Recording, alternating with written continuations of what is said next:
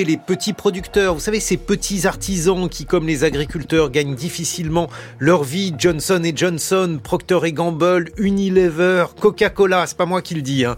c'est le législateur français, car comme le rapporte le journal bolchevique Les Échos aujourd'hui, une PPL a été votée en mars 2003. Alors vous imaginez déjà comment les PPL sont scrutés, on sait même pas ce que ça veut dire.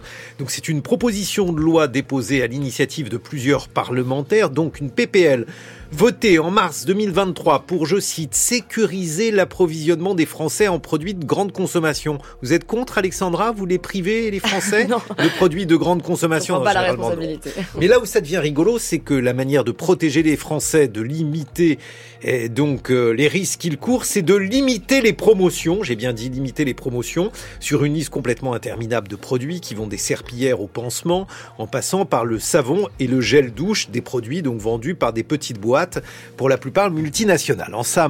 En somme, ça part du même esprit que la question des prix planchers agricoles, ne pas étrangler les producteurs, sauf que là, il ne s'agit pas de protéger le petit éleveur de la Creuse, mais des grosses boîtes cotées euh, ou bien à Paris ou bien à Wall Street. Et là, personne ne comprend plus.